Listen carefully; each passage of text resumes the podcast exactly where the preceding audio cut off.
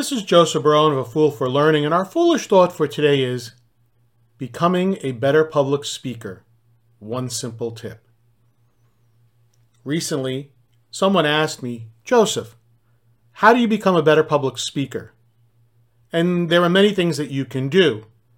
However, one of the simplest things that you can do is never pass up any attempt to speak in front of a group.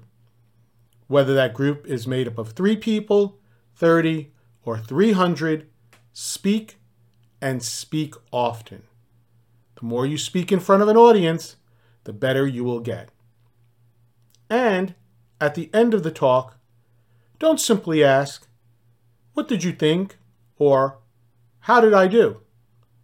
You should ask, Tell me one thing that sticks out in your mind about my talk. Or, What turned you off about my talk?